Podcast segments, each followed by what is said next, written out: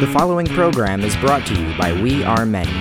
To learn more about this program or to find others like it, check out we are many dot org.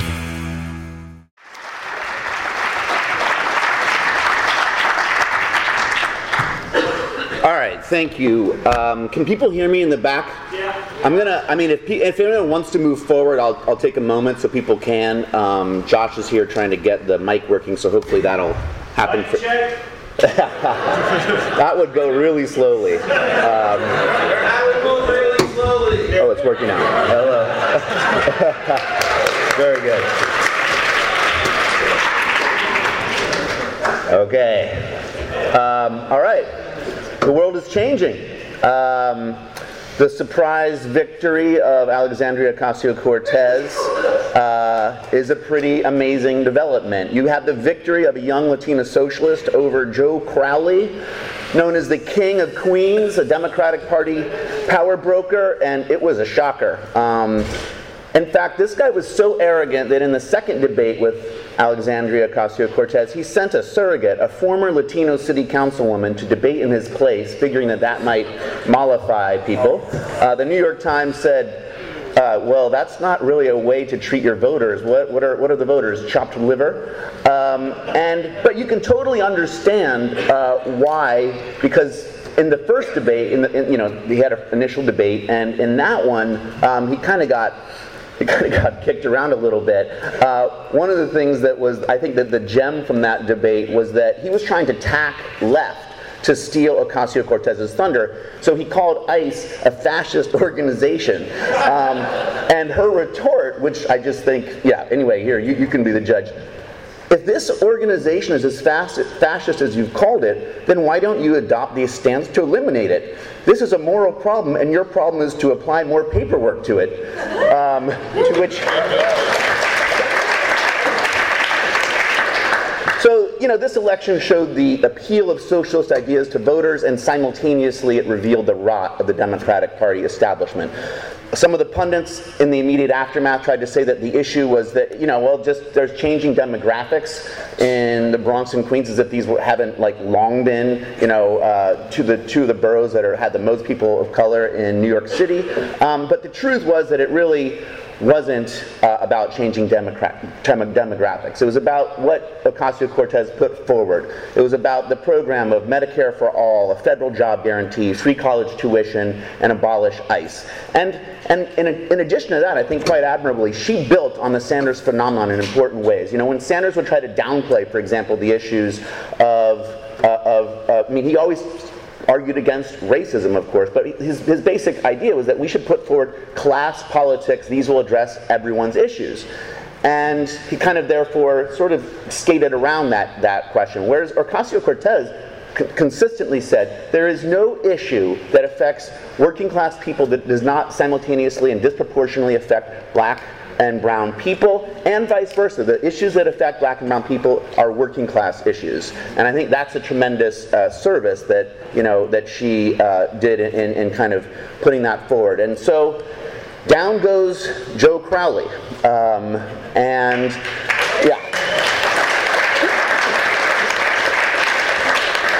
Now, Sanders, of course, similarly shocked the establishment by nearly besting Hillary Clinton, and then Trump shocked everyone uh, by beating her. Um, and I think, like Sand, well, I, I think, I think, you know, unquestionably, the Sanders phenomenon has also been a contradictory one, because at the same time that it demonstrated and uh, the, the relevance and the popularity of socialist ideas, and turned out thirteen million people to vote for him, and so on, and helped to just revitalize this notion as a as a kind of part of mainstream American political life. Oh, where's my? Oh, yeah, I gotta keep track of my time here. Okay, great. All right, I need to I need to make sure that I stay on schedule. Um, so at the, at the same time, uh, this sort of this breathes new life into the Democratic Party. It has raised the hopes that the left generally, and socialists in particular, can use the party as a vehicle for their program. And um, you know, I think as we've seen with the way that Bernie Sanders was treated, you see the response of the establishment being a kind of combination of carrots and sticks. So behind the scenes, they tried to crush Bernie Sanders' campaign in all sorts of dirty ways that later were revealed. Um, and at the same time, of course, there were people who were moving, various, even establishment Democratic Party figures moving left, again, trying to take that space to the left of the of the mainstream of the party. Um, and and as part of that process, of course, Sanders has become, in, in the last two years, more committed, more fully committed to the Democratic Party than he ever has been in his career. Similarly, you see after Ocasio-Cortez's victory, Tom Perez, the chair of the Democratic National Committee, saying that candidates, socialist candidates like Ocasio-Cortez, are the future of the Democratic Party. Now, Now that's um, actually not even all that surprising, actually, when you think about it. It's been the whole history of how the Democratic Party has attempted to co-opt the left and social movements for a century, a combination of absorption and co-optation on the one hand and marginalization and disciplinary sorts of measures on the other. And I think it is really worth stepping back to ask the question, how did we actually get here in the first place? Because the interest in socialism didn't just burst onto the scene with Bernie Sanders. Uh, over the course of some years now, the, the, the popularity of socialism has been growing, um, showing that, for example, young people in more or less equal numbers think they like socialism and they like capitalism. Um, and in fact, I think there was even another poll that I read. There was a Gallup poll that was, I think it was a Gallup poll that was like, would you like to live in a socialist country? And I, that was a clear majority of young people were saying that they wanted, they prefer to live in a socialist country. Um, Now, um, but I think that a lot of this goes all the way back to the Great Recession of two thousand eight, that not only demonstrated just the, the sort of, the, and, and further exacerbated the economic inequalities of our system, but if, if people think back then, um, Obama pushed through this federal bailout, seven hundred billion dollars, I believe was the figure, um, and um, because of that, he got attacked for being a socialist, you know, your, your, your state intervention in the economy and so on. And this was shortly, of course, after Obama's, you know, historic election. And rather than that making, attacking Obama as socialist, making Obama somehow less popular, what it did was it made socialism more popular. Oh, if Obama's a socialist, maybe I should be a socialist too. Um, and you had the cover of Newsweek, you know, we're all socialists now. I don't know if people remember that kind of iconic cover, the red hand of the Republican Party, the blue hand of the Democratic Party, we're all socialists now. Um, and then quickly, on the heels of that, followed um, Occupy Wall Street, the Arab Spring, the Black Lives Matter movement, Standing Rock, um, a, a resurgence of immi- immigrant rights struggles, and then and then Sanders enters the scene and, you know, in his quite capable ways was able to articulate um, a certain vision of socialism for a broad audience, because he, he talked about a lot of the same things that Ocasio-Cortez did. I mean, there were also, I remember very clear uh, moments where he would say things that I thought, I was just like, oh my gosh, you know, socialism, what are examples of socialism? You know, public libraries, the police, um, you know, these are these are government institutions, you know, so they're examples of socialism. Um, But, you know, the, this, this basic dynamic has now continued. We have the ongoing explosion of growth in D S A, which is a fantastic development. We've had the explosion of a strike wave of teachers all across the country. We've had um, uh, the, the, the sort of outpouring of resistance around the question of family separations and immigrant rights. Um, and a small but significant crop of D S A-backed candidates who have won in uh, running in, in, in Democratic Party uh, primaries and so on, the most high profile of which is, so far, Alexandria Ocasio-Cortez. Now, this has re-raised, it's reinvigorated a question about um, running socialist candidates within the Democratic Party. But I, I first want to say a couple things before getting into some of those debates. Because first of all, I, I just think it needs to be said that the, the whole question of is the Democratic Party a lesser evil and lesser evil voting will really define still, I think, this midterm election. Because for most voters in most places, really there are choices between a Republican and a kind of garden variety uh, uh, Democratic Party candidate. Um, and I think that, um, yeah, that's, so that's going to be uh, the feature, uh, you know, a, a pretty dominant feature of this election. Now, there will be around these other campaigns that will be, um, uh, you know, kind of taking place over the coming months and years, I think, uh, a number of debates about the Democratic Party, and I'm going to lay out kind of in just sort of broad terms three of the, of the main ways I think that people on the left think about this. Why would you want to run a socialist candidate in the Democratic Party? Um, and, and, and how do we think about that? Well, one idea would be that that's um, a way to take over the Democratic Party, um, to take it back for our side, to make the Democratic Party return to its roots as a, as a party of the people and so on. There's the view that you run within the party to build up your forces in order to sort of break out, um, which I'll be taking up. And then a third view would be that, well, we, we should stay outside the Democratic Party. We can build independently of that. That our aim is to build an independent party of the working class, but that doesn't make us irrelevant or what have you to these big developments. And I'm going to go through what I see as some of the ways that we um, can engage in that, because I share that view, and that's been historically the position of the I S O and the, our approach to, to this question. Now, in order to kind of get into those debates, I just want to start, I think, from some points that I think m- more or less people at this conference anyway, whether they're from D S A or in the I S O, tend to actually agree on, whatever some of our other differences are. The first is to is to get at, where does change come from in the first place? And that is to say that it comes through struggles from below.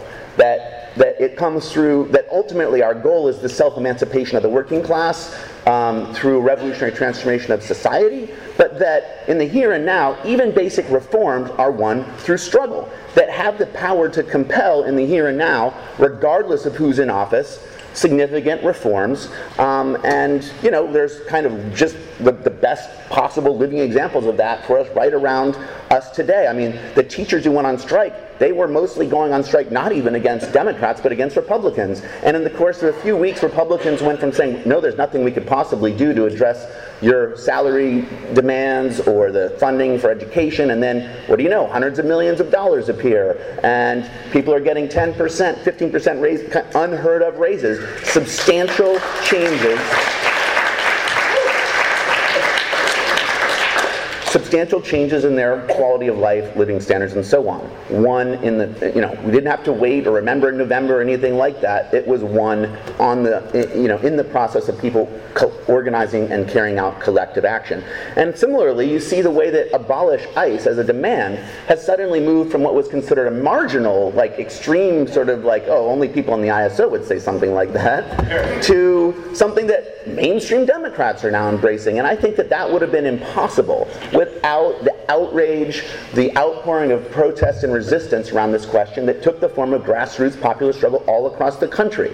Um, and I think throughout history we see the, the nineteen thirties, the nineteen sixties, the periods in which the most substantial reforms have been won have been the periods of highest levels of class struggle, of social movements, and that the politicians like F D R or the Kennedy and Johnson administrations that are given the credit for carrying out these reforms really were compelled. And that that was that was the product of those struggles that then found an expression in the political system. And in those cases, it was Democrats who were in office, but like I just explained, you know, it could be other parties as well.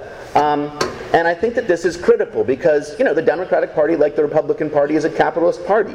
Um, and I think there's, again, something that I think people here at this conference generally agree on, that that whatever ways in which the Democratic Party differs from the Republican Party, these are differences of degree um, and differences about strategy for the global domination of American capitalism, which in the end depends upon low wages for the working class, high military spending, you know, the, essentially a low-wage workforce that generates huge profits out of which can be built the most powerful military in the history of the world.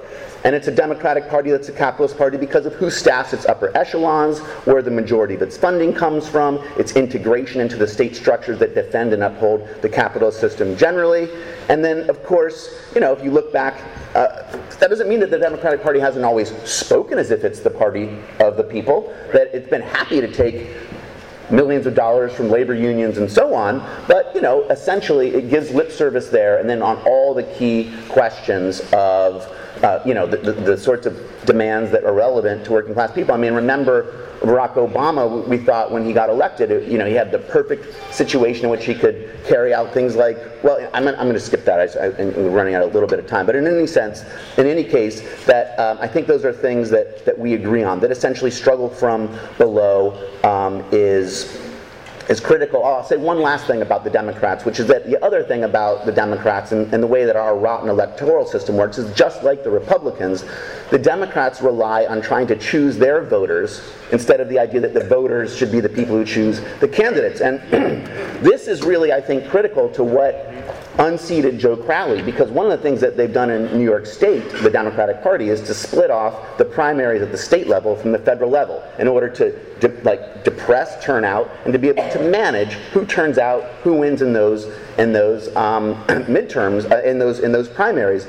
And one of the things that then happened was that that made the turnout, historically speaking, so low that Ocasio-Cortez was able to basically transform the turnout in order to boot out Crowley. And now that's going to feed into a much greater sense that insurgent candidates can win and will be challenging the establishment in the state level primaries that happen, you know, a couple months from now. Um, so, you know, these things can also backfire. They, they you know, there's a there's a certain um, it's the arrogance of power often becomes the, you know, the the, the precondition for demise. Um, so. Where do elections, therefore, fit into this picture, though? And I think that, um, you know, it's important just to say that our political system, of course, celebrates elections as like the highest form of politics. This is your civic duty, you're supposed to vote, and so on. And not surprisingly, struggle doesn't fit very neatly within these bourgeois notions of democratic pluralism, you know, the interest group theory of political power and democracy. So, so a struggle from below is not exactly a big part of that theory or celebrated in that way, because in the end, collective action wins through the disruption of business as usual by posing a threat to the power of capital over, over the workers who produce the wealth and by mobilizing social power outside the esteemed institutions of our democratic pluralist system that has truthfully always sought to limit democracy, not to maximize it, that leaves economic power fully in the control of the capitalist class. We don't get a chance to vote over our conditions of work, for example, um, but then pretends that the principle of one person, one vote makes us all equal magically when it comes to politics, even though they have the massive arsenal of wealth and power that it takes to uh, ensure their political domination. Um, so elections are not collective action, but a choice made by an individual voter, voter in a booth. And of course, the best campaigns can have the feeling of an activist sort of thing, like, like the Nader campaign did in two thousand, which we were a part of, or the Ocasio-Cortez campaign for that matter. But again, we do know that change ultimately comes through struggle from below, and that even left-wing candidates once in office have, you know, tend to carry out austerity and other anti-worker and pro-work policies and so on, unless there's a counterforce in the form of a movement or a strike or a struggle or an outcry from below that holds them accountable and so on. And this is true not just of even the Democratic Party, but even social democratic parties and reformist parties, you know, around the world. That's been the, the history of the last century's worth of experience. So elections are never, nevertheless not irrelevant. They are useful means to promote, defend, and argue for socialist ideas. They can be used as a bully pulpit to gain a much larger hearing. And once in office, socialists can hold big hearings. They can push for legislation, and even if it loses, they can be putting that forward as a, as a, as a getting that into the debate. They can use their office as a megaphone to, uh, you know, the press conferences and legislative debates and so on, to expose the various dirty deals and to amplify calls for social struggle. And that's the best case scenario. At the same time, and it just, this is just true again, kind of in all circumstances, it's also an entanglement. Um, it's an entanglement in just the bureaucracy of running day to day, as you know, being of the life of a, of a legislator. Um, and even in a Labor Party or a Social Democratic Party, there's a lot of bureaucracy that comes with elected office. But in the Democratic Party, where we're talking about one of the two parties of the world's most powerful capitalist state that is thoroughly integrated in the various institutions and so on, that's addicted to corporate money, where elections themselves are big business, this this is like this is not the, the, the most favorable terrain for our side. I think it goes without saying. Um, and you know, there's that there's the whole carrots and sticks dynamic that follows. Um, so we're looking at a situation where there's rising levels of, of struggle and activism and a strike wave, where the D S A and other socialist organizations like ours are growing, um, where the, there's huge potential, major risks, and where, you know, so anyway, that's where, like, I hope that that's kind of just set up, sets up where the, the, the, the terms of where the debate begins. So I want to try to deal with a few of the questions now, uh, one by one, uh, on how regarding how should the left relate to the Democratic Party. So first uh, is this idea that we can take back the party. The left should have more influence. Um, there's, uh, you know, and that the party should return to its roots as a party of the people, which weren't its roots, but okay. Um, and um, but. But I think that, um, and I think that it's, it's it's worth saying that this is actually the view of even Ocasio-Cortez herself. I mean, if you go through her website and the Justice Democrats, which she's a part of and that endorsed her, but she's also on the board of, I mean, they're very clear. We want to put working people in Congress, and we want to take uh, back the uh, the party. Um, now, uh, I, I, and I and I think that, again, it's it's actually a position that makes that connects extremely well with what is the common sense out there. I mean, we've been saying for years that there's a huge sentiment to the left of the Democratic Party. Of course, the Democratic, I mean, a lot of people conclude, of course, the Democratic Party could be more successful by moving to the left, and, and that makes a lot of sense. Um, and I think that that's where this the whole history of what the Democratic Party is and does is so important, because it shows how American capitalism has really relied on the Democratic Party as the boss's B team, or perhaps now, with Trump taking over the Republican Party, it's the boss's A team, um, as far as the ruling class is concerned. And that history shows that, you know, over successive waves of struggle, that the Democratic Party has been, become a graveyard of social movements um, that has basically trapped the left inside it. And that makes sense again. People aren't born revolutionaries. Um, they don't automatically draw revolutionary conclusions. Society gives every reason, gives people every reason not to draw such conclusions. People have to be recruited to them. And I think that that basic idea is kind of out there um, and quite ri- widespread. So, um, and I actually don't think that that's the view though, of, of almost anyone at the, at the conference. Who, but if, if people agree with that, feel free to argue it, um, uh, argue for it.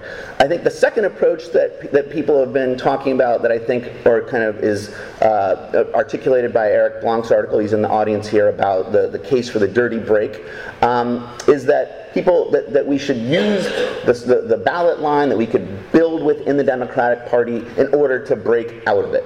Um, and I, I have to admit that in this debate, I think people should really, I hope, I don't know if enough people have read Paul D'Amato's response to Eric that was in Socialist Worker, called "What Lessons to Take from the Farmer Labor, Farmer Labor Parties." But I, I agree with the, the, the points laid out there. And basically what Paul argues is that if you run the film a little longer, the various successful examples that Eric points to in his article um, essentially come in the, in the course of some years to end in grief. And that's despite far more favorable circumstances of that period of the nineteen thirties, where there was a higher level of working class organization, large numbers of socialists committed to the principle of class independence of the working class. And I think the, the, the problem when you start to get into the concreteness of it is that the issue is that as you succeed, it actually tends to make the break harder to carry out, because it ends up breathing new life into the party, into the idea that it can be taken over. And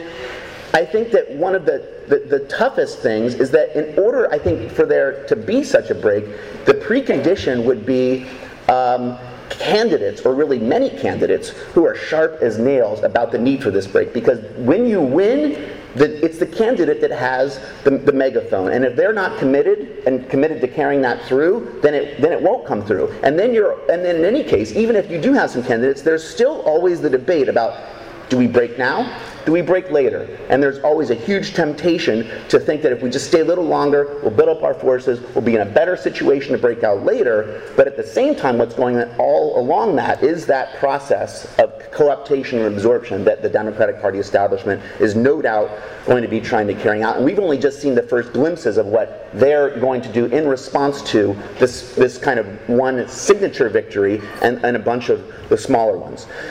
So, the third um, approach uh, is the p- approach of of um, working outside the Democratic Party um, in order to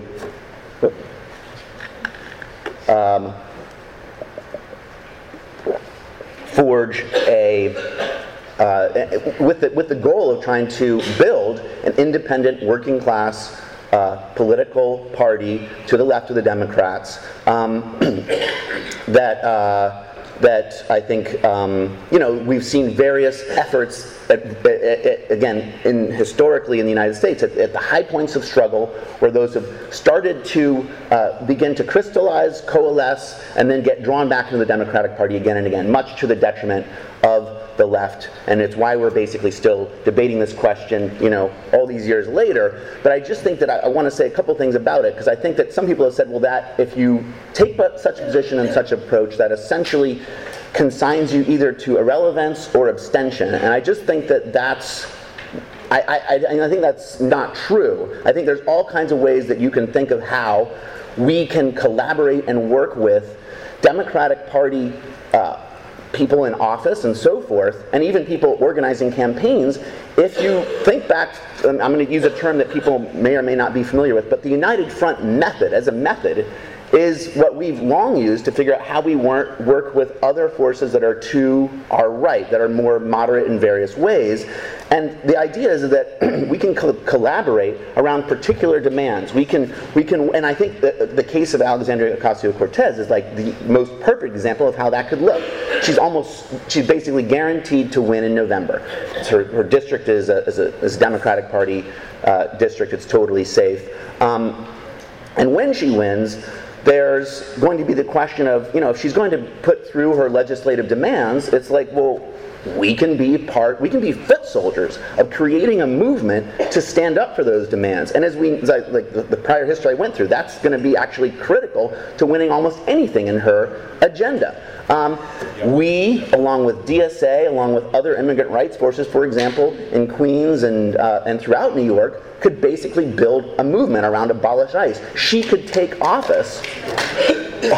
she, she could take office and say, I'm calling on my constituents and actually people all across this country to join me in forging a grassroots campaign of this sort. I want everyone to come down to my offices. We'll meet. We'll start to lay out how that's going to look. And you can imagine repeating this around different sorts of issues and demands. And it's obviously we'd have to have discussions and debates about what would be the priorities and so on. But I think that, you know, that is the is the sort of thing that we could do. And truthfully, it's the sort of thing that we have done. I mean, for people who aren't as familiar with the history of the I S O, there was a, an effort that we undertook for a long time called the Campaign to End the Death Penalty, which in this city meant working a lot of times with Jesse Jackson Senior and Jesse Jackson Junior, who are obviously very much inside the Democratic Party, but who had an audience that we could work with. We would go to their uh, their, uh, their their headquarters. Their their they had these Sunday morning kind of rallies that were kind of combined with church service, or was it Sunday or Saturday? Saturday, Saturday. And because uh, church is on Sunday, um, and. And those were the kinds of efforts that we did. We never stopped being critical of the Democratic Party, but we were actually were able to work, you know, side by side around. Uh, actually, one of the people that was in that uh, that effort is now a city councilman here, um, Joe. What's his last name? Joe Moreno. Um, so, and people could actually speak speak about those sorts. Of, well, right. That, I, I think that's worth it's worth talking about the way in which people that that's one of the trajectories that I think is quite common uh, in the absence of a party of our own. All right. So I want to make how much time do I have left? Oh, Ten minutes. Okay. So I want to just kind of uh, have a make a few final thoughts before concluding. One is about the question, you know, what what guides us as Marxists in thinking about elections? And, and one of the things that's a principle of the Marxist movement back to the time of Marx and Engels is the principle of working class political independence. Now, some people have, I think, there's been various debates about this question of, of, of principle versus strategy and so on, and why do we, you know, our principles really, what distinguishes a principle from a strategy and so on. I would say this about that. If it's a good principle, it should generate good strategies. Yeah. And I think that history has shown that entanglement with capitalist parties leads away from the task of independent working class action. And, and that whole history, we then generalize The, this whole experience into principles precisely to keep us oriented when the world inevitably confronts us with new circumstances that may look really different, but that are essentially still where we think that principles are a guide, a way to summarize the accumulated experiences and lessons of the socialist movement. Now, I just want to say, though, that I don't think it's necessary to invoke principle in this debate. I think we should have the debate out level strategy, but I think we will reach, at least I, I think that, that it's, you reach the same conclusion. But I think that's part of the debate, and that I, that I hope will um, people, people will pursue here today. Um, let's see, I'm gonna have to, I'm gonna need to speed up a little bit. Um, okay, another argument that I think is out there is that, well, isn't it a contradiction that because Sanders and now Ocasio-Cortez have done so much to draw socialists into uh, the D S A and have kind of um, helped to cohere and, and give a voice to that, isn't it a contradiction that we wouldn't therefore be in favor of voting for them, of endorsing them, and so on, and working on their behalf? And I, I think that that's, I, I, I don't agree that, that, that that's a contradiction. I don't. I think that we, our position has never been that not that everything that the Democratic Party does is pure garbage. That every single thing that comes out of a Democrat's mouth is like something that we just can't possibly abide. In fact, that's the secret to their success. Their, the, the struggle helps popularize demands like abolish ICE, and then when Democrats embrace it, it helps advance that demand further. But they're trying to basically make sure to keep their, uh, to, to, to reach out to the left to make sure that all these struggles get channeled through the party. Um, and even at the same, even if at the same time, that's going to help develop an audience for socialism. And I think that But that doesn't mean that we have to campaign in order to be able to benefit from that or what have you. Um, so there's that. Um, I also don't think that we're irrelevant um, in the sense that here we've got we've got really well. First of all, just it bears stating that this was just one primary campaign. Uh, that that uh, in the case of Ocasio-Cortez, we will see all kinds of counter Uh, uh, strikes by the Democratic Party establishment, um, and I think that, um, but I think that it's quite natural for us to to, to think to to uh, conclude or understand that D S A is growing, and that's a good thing. But it also makes perfect sense. It's the natural place for people to turn who are radicalized by Sanders and Ocasio-Cortez and other candidates. At the same time, that it represents all the contradictions of that. Um, I mean, I, I was going to quote Kim Moody, who wrote a piece in New Politics a few months ago called "The Two Souls of Democratic Socialism," which I think gets at this sort of dynamic that's going on. He says, he talks, he was talking about their uh, convention last summer, and he says, motions that were critical of corporate Democrats and progressives and looking to a more limited engagement with the Democratic Party were defeated. So, um, but then he goes on to say that they that these motions got an encouraging forty percent of the delegate vote. And the other side of the coin, of course, is that a considerable majority voted against these and by implication to continue to see the Democratic Party as the main vehicle for socialist electoral politics in opposition to Trump. He continues, that doesn't mean that a majority of newer D S A members want to proceed in the old ways. Many reject the corporate money, the expense of air wars, and presumably the more recent forms of top-down digital voter targeting, as well as the neoliberals, corporate Democrats, Democrats, and weak-kneed practice of much of the party's progressive wing. Nevertheless, some still say supporting progressive Democrats is okay. The, quote, pick and mix position that says support some progressive Dems, socialist running as Dems, and maybe even agree now and then, however, does not provide an alternative. The fact is that D S A, as the largest socialist organization in the United States, has not embraced an alternative to the old practice of relying on the Democratic Party for electoral action. The thousands of new activist members represent one soul of this organization, its presence in many movements, its energy, its growth and aggressiveness, yet clinging to the age-old orientation to the Democratic Party, even if in new ways, represents another older contradictory soul. And I think that that basic characterization still describes what's going on. And I think that we can and do remain relevant in the debates and dis- in the discussions um, with our comrades in D S A around all these dynamics. And I think that this conference is proof of that. It's helped to cement growing relationships among local branches of our organizations, which are already collaborating in various struggles. And that um, I think that sessions like this one and, and ones throughout the weekend um, show that, you know, we can engage in comradely debate about these strategic questions. Um, so I'm gonna. How much time do I have now? Seven, okay. So um, I, I think that um, you know. as far as our own electoral work, of which we've engaged in some fair amount over the years, uh, for back in California in the mid two thousands, we uh, ran for a number of offices. In fact, I think our member Sarah Knope, uh, or our former member Sarah Knope, won uh, still to this day the most votes of any Green Party candidate in a statewide election. She won like seventeen percent of the vote, five hundred sixty thousand votes, um, which was a bit of a, I mean, that was a bit of a shocker for us at the time. Um, uh, we engaged in Chicago in a number of campaigns after the teacher strike in, in twenty thirteen, um, and in New York State we ran uh, our member Brian Jones for uh, as lieutenant governor on a Green Party ticket with Howie Hawkins. Um, and generally, just, just so people know, to lay out like what our kind of electoral outlook is, is that we should we always want to be looking for opportunities to run our own candidates or other candidates willing to work outside the Democratic Party in order to gain experiences, in order to test the waters. Um, we try to work with unions, social movement forces, anyone interested in building this kind of more left Labor Party. I remember being involved in an earlier stillborn effort around the Labor Party in the nineteen nineties, um, but I think actually the success today is way higher.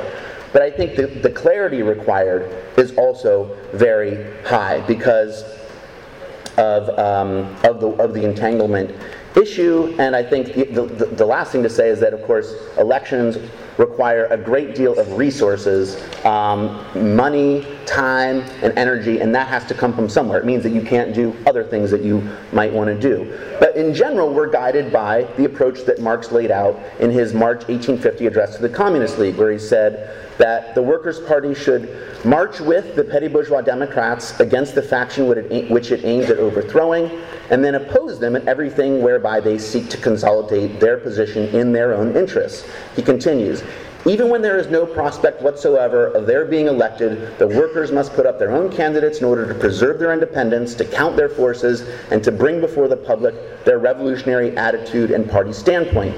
In this con- connection, they must not allow themselves to be seduced by such arguments of the Democrats as, for example, that by so doing they are splitting the Democratic Party and making it possible for the reactionaries to win. The ultimate intention of all such phrases is to dupe the proletariat.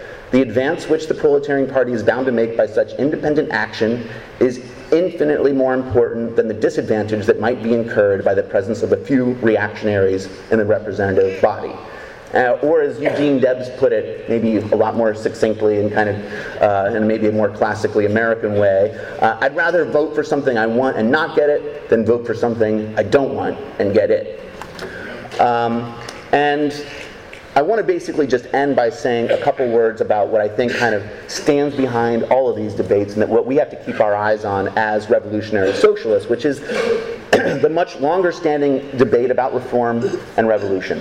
Um, the revolutionary socialist movement in the early part of the twentieth century um, carried out a split with the reformist forces, uh, reformist socialists, on the basis of the painful experience of watching all of these social democratic parties uh, capitulate to supporting, you know, their own governments in the First World War. Uh, the, social, the Second International uh, Reformist Social Democrats had stood for electing socialists to Parliament in order to carry out the reforms um, that would undercut capitals and by taking control of the commanding heights of the economy. Socialism from above, essentially. And during the last century, we've seen social democratic parties carry out a long rightward march that dropped even the pretense of standing for the transformation of capitalism, instead pledging to implement reforms, and then once in office, not even implementing reforms, but actually, and, and then, you know, towards the end of the twentieth century, embracing neoliberalism and so on. And that's where we are today. Today we have a tiny left after forty years of a very low level of struggle, a horrible employer's offensive, and the sense that existed for so many for a long time that there really is no alternative. Today, the situation is changing rapidly.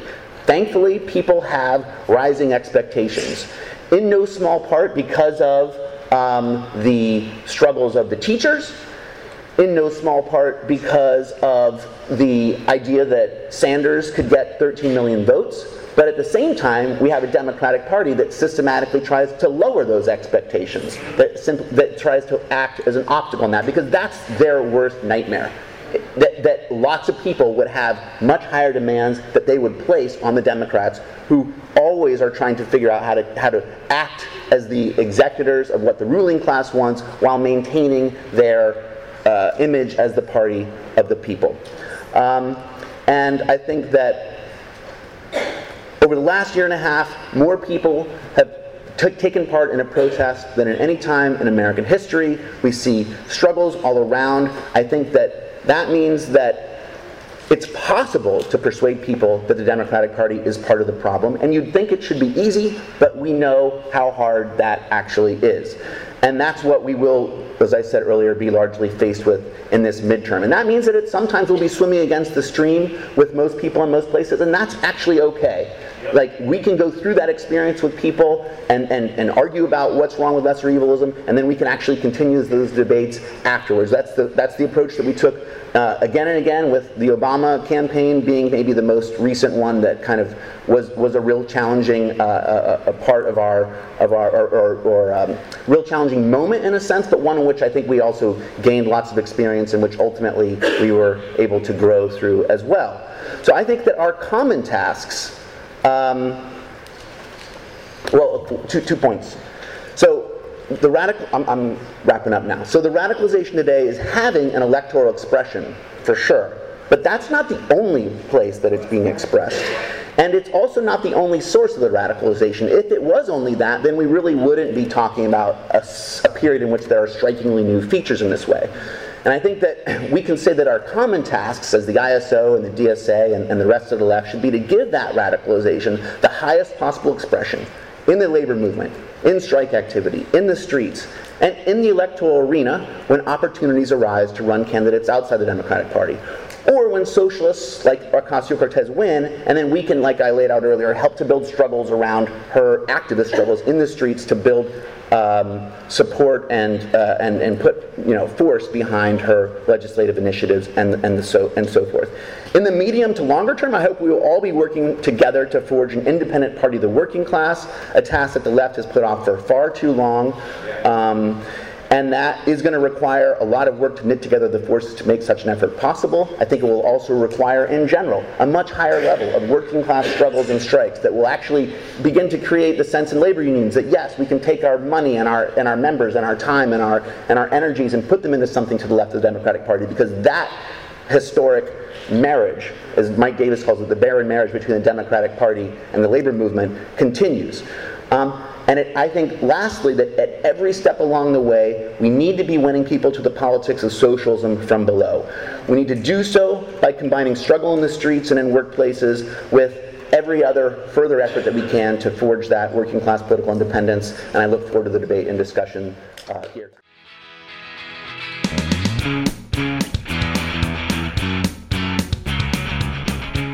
The preceding program was a production of we are many dot org, a website dedicated to publishing radical and activist media that promotes a better understanding of today's world while also putting forward a vision for a better future.